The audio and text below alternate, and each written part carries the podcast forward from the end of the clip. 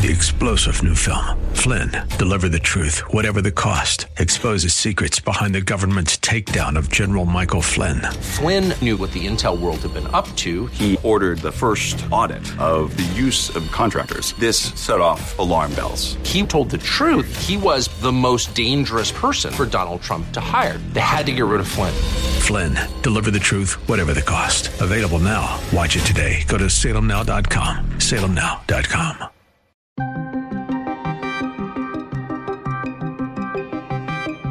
Increasing Chinese aggression alerts the U.S. and allies in the Indo Pacific. China is an enemy of the United States. We are overly reliant on them, and they do have their tentacles everywhere. Gavin Newsom signs a gun bill modeled from Texas's heartbeat bill. We're going to use it to save people's lives here in the state of California. The WHO declares a public health emergency over the monkeypox virus. The risk of the broader population is very small, and we're going to continue to work on making sure that we contain it.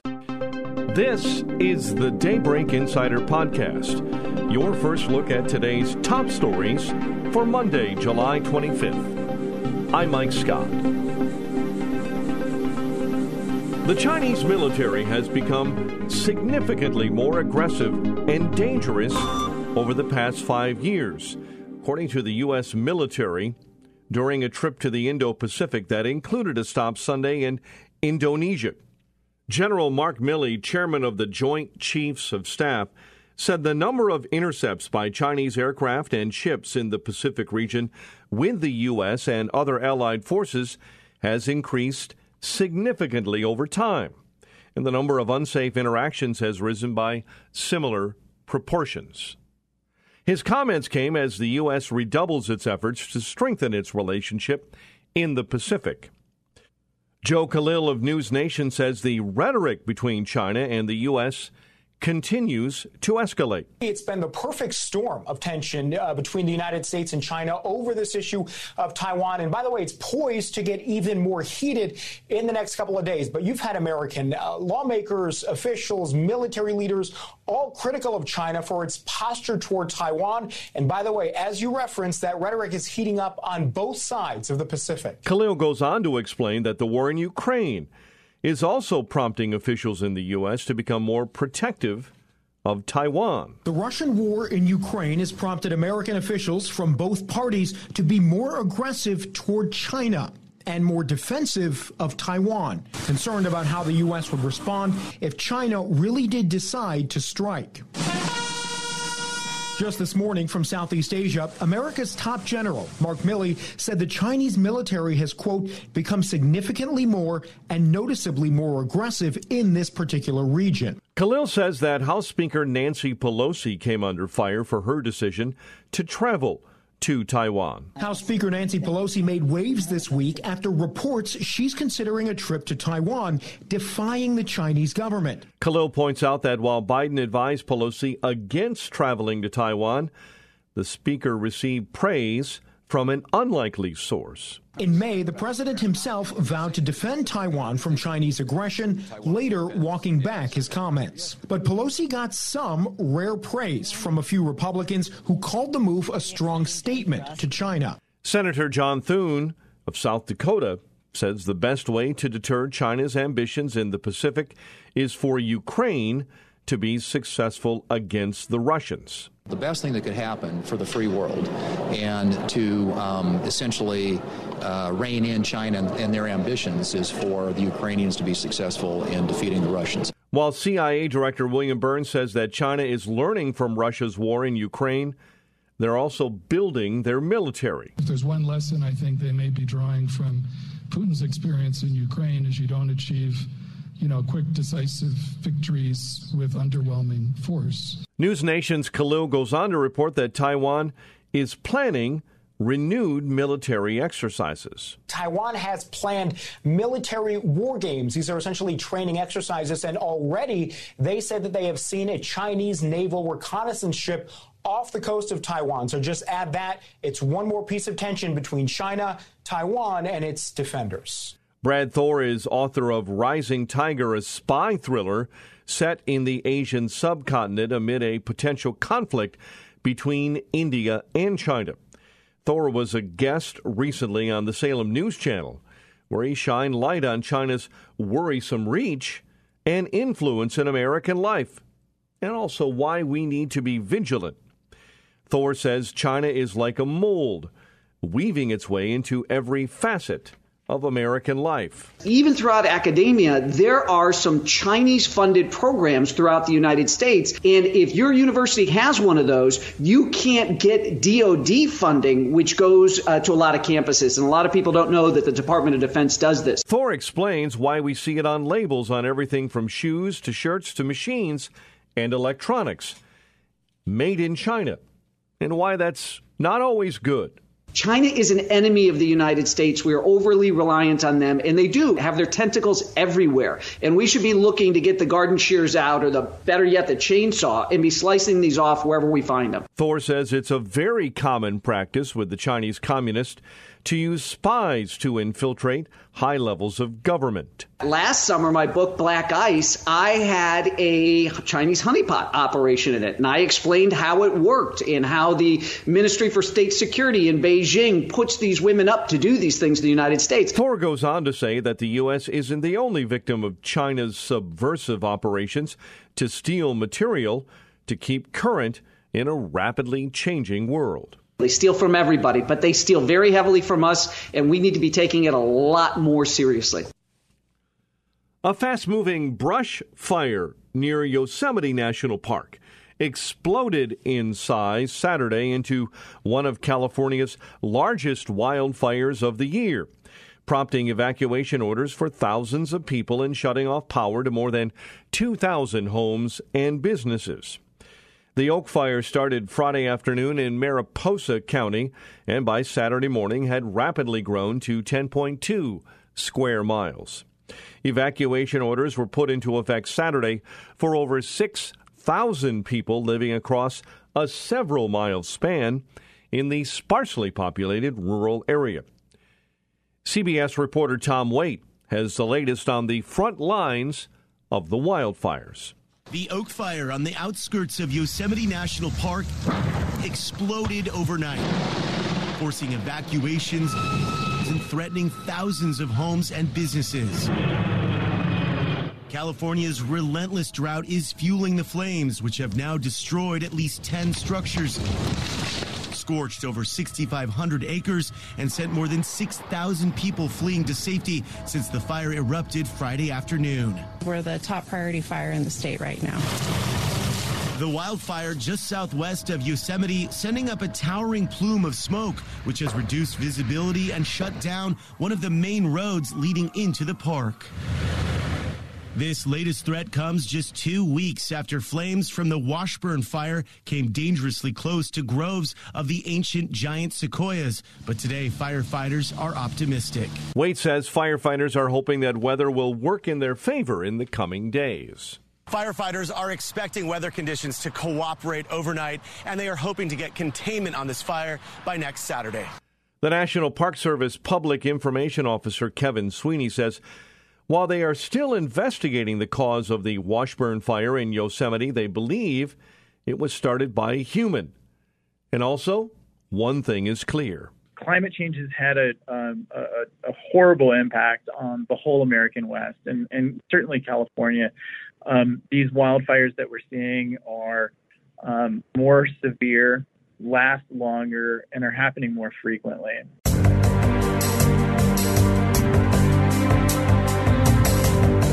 California Democrat Governor Gavin Newsom on Friday signed a gun control bill into law that will allow private citizens to sue anyone who manufactures, sells, transports, or distributes illegal assault weapons and ghost guns. If they're going to use this framework to put women's lives at risk, we're going to use it to save people's lives here in the state of California.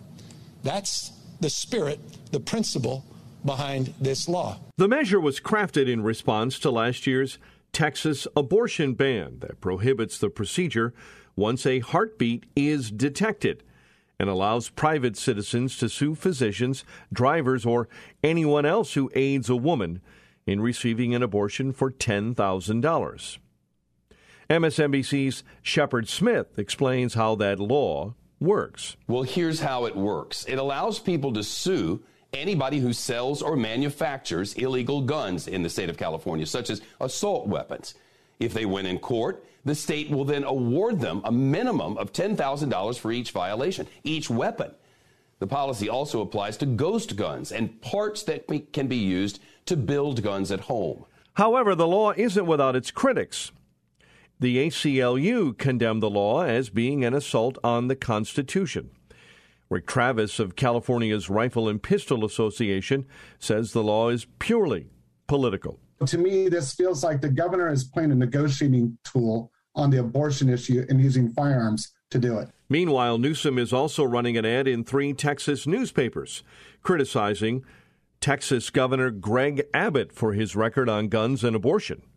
The effort comes after Newsom ran TV ads in Florida criticizing that state's GOP Governor Ron DeSantis.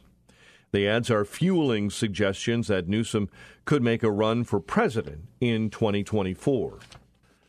The 2022 midterm elections are now 109 days away, and Republicans have a 10 point lead in their bid to recapture control of Congress. More details on the most recent polling from Daybreak Insiders Bernie Bennett. The latest Rasmussen Report's national telephone and online survey finds that if the elections for Congress were held today, 49% of likely U.S. voters would vote for the Republican candidate, while 39% would vote for the Democrat. Just 4% would vote for some other candidate, but another 8% are not sure. The Republican lead is up two points from last week when they led 48% to 40%, while 89% of Republican voters say that they would vote for their own party's congressional candidate. Just 79% of Democrats would vote for the Democratic candidate. Bernie Bennett reporting. The suspect in the attempted assassination attack of Republican Representative Lee Zeldin of New York was arrested Saturday afternoon on a federal assault charge. U.S. Attorney's Office in the Western District of New York made that announcement. David Giacobone, 43, of Fairport, New York, has been charged with attempted assault in the second degree on the state level. The attack occurred when Giacobone joined Zeldin on stage during a campaign rally, and then Zeldin noticed the man was clutching a weapon headed straight for the congressman's neck. Giacobone was arraigned in a local court and then released on his own recognizance after Thursday's attack. Zeldin joined Mike Gallagher on the Salem Radio Network to discuss the attack and what he believes are policies that favor violent criminals. There were men and women who instinctively jumped on the guy to subdue him instantly. I mean, really good instincts by a number of attendees who were there.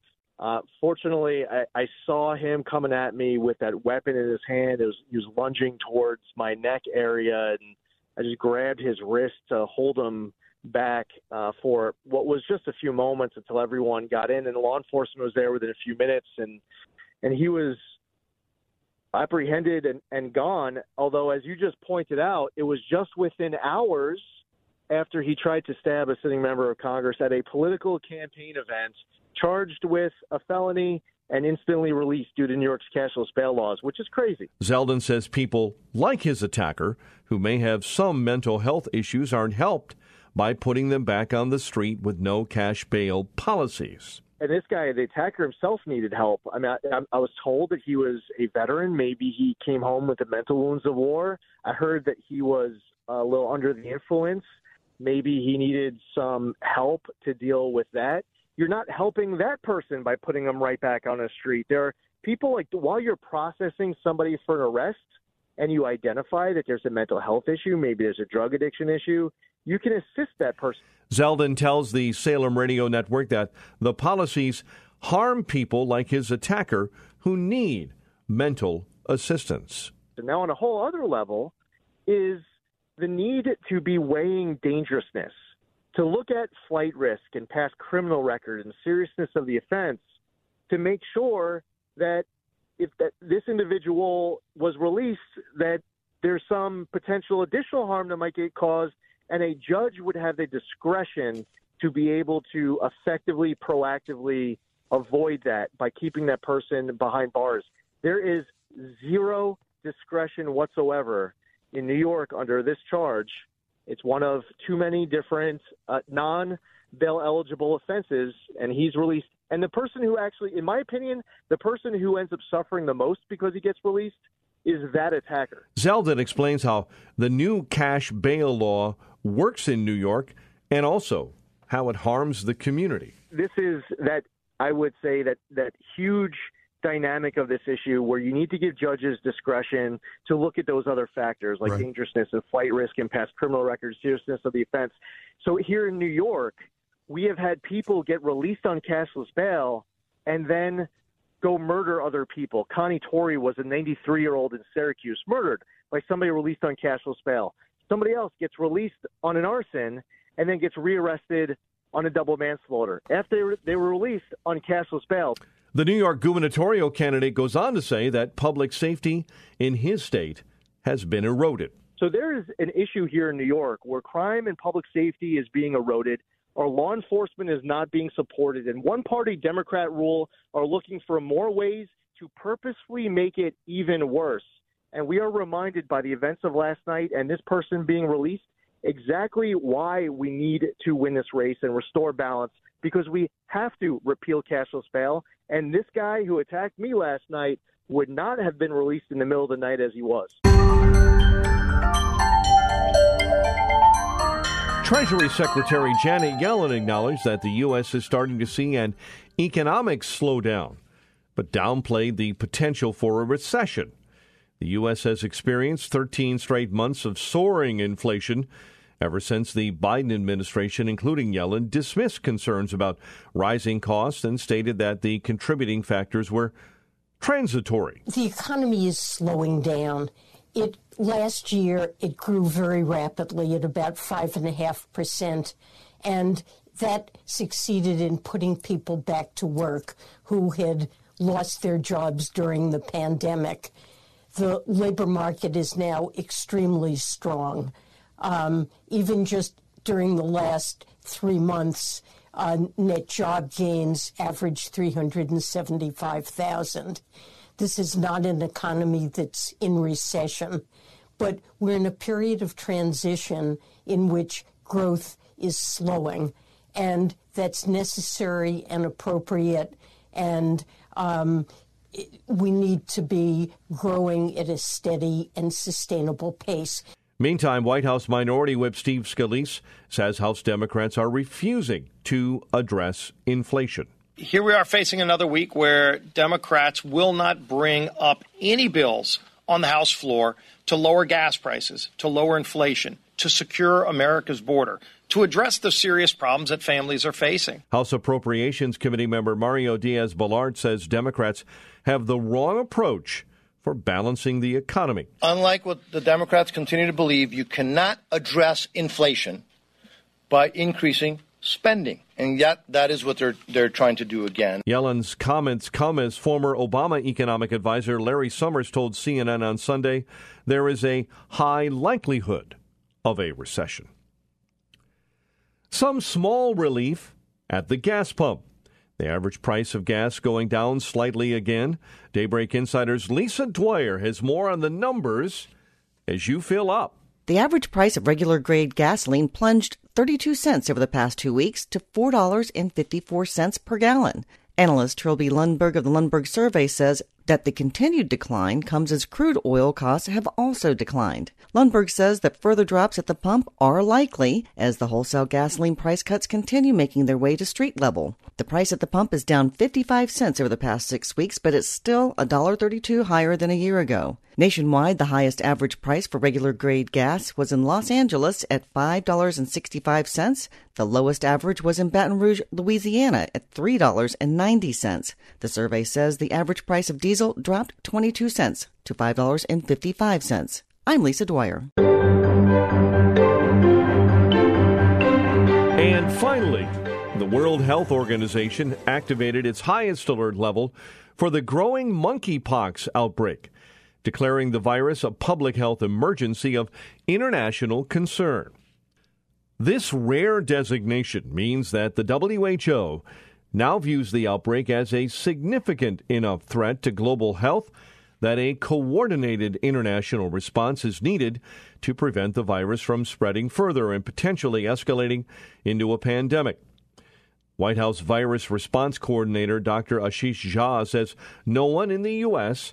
has died yet of monkeypox. Whether we declare a public health emergency here or not will be based on the facts on the ground and, and what that declaration will allow us to do. No decisions on that have been made so far. Jha says the U.S. has a little over 2,000 cases of monkeypox, and that includes two children. The risk of the broader population is very small, and we're going to continue to work on making sure that we contain it in the populations where it is being transmitted uh, and, and preventing it from spreading to others as well.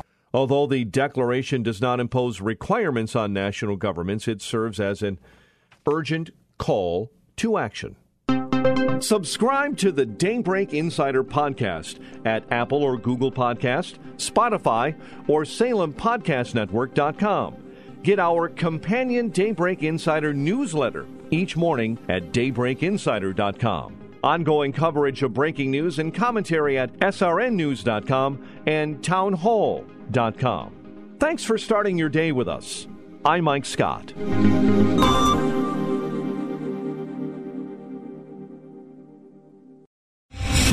Star general Michael J. Flynn, head of the Pentagon Intelligence Agency, knew all the government's dirty secrets. He was one of the most respected generals in the military. Flynn knew what the intel world had been up to, he understood its funding. He ordered the first audit of the use of contractors. This set off alarm bells.